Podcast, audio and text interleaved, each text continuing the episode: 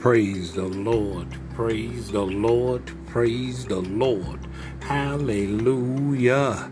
This is prayer messaging entitled Rejoice in Victory with all of you for Him. In Psalms chapter 47, verse number 1, the Bible simply says, Oh, clap your hands, all ye people shout unto God with a voice of triumph. My, my, my, my, my. Boy, it is a powerful thing when you realize all the objects in the world don't do justice when all you need is you. my, my, my, my, my. Boy, it is a great thing when you can just put it all down and give it all you got, and it is enough to please Him. What a wonderful thing, wonderful thing, wonderful thing. Boy, you ever seen somebody, I mean, you ever been around that person? I mean, that individual, you might have had them in the neighborhood when you was growing up. You know that individual, it might have just been, he might have been, or she might have been the only child the only child. And that only child, I mean, that child growing up probably had a mother, father, and mother and father, they, they both had pretty good jobs in the neighborhood. Maybe one was a nurse or a school teacher, or the, the other parent worked in the mill or something like that. Had pretty good jobs. And this child had a little bit of everything. Whatever y'all wanted to play, this child had it. If you wanted to play baseball, this child had all the gloves, had the catcher's mitt, the first baseman mitt. He had all the balls. He had five or six gloves, all the bases. He had all the bats. He had the catcher's outfit. I mean, he had it all. And all you had to do was to pick him on your team. Not saying that he couldn't play that well, but he wasn't the best, but he had all the equipment. If you wanted to play football, he had the best football in the neighborhood. And then he even had the machine that make the lines on the field and everything. If you wanted to play soccer, he had the goalie and all of this type of stuff and everything to go with it. He had it all.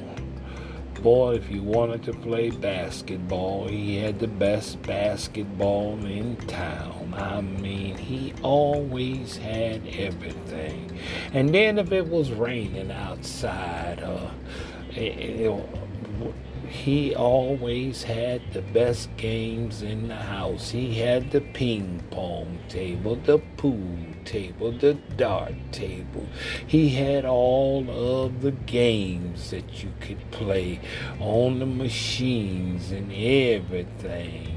He had all of those games, the the uh ping pong, uh, the pinball machines, and everything in his basement. He had it all. I mean, he had everything.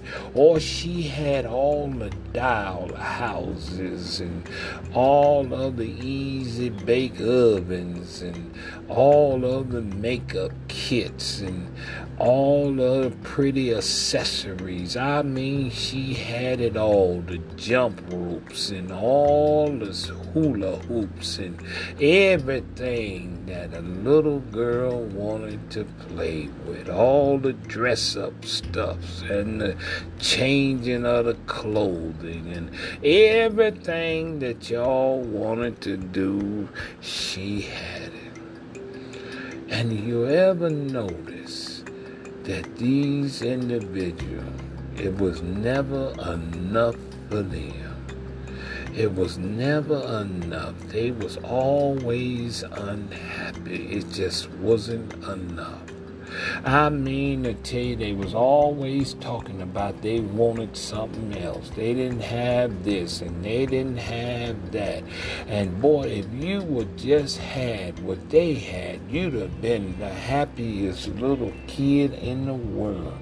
But they was never happy. They never had enough.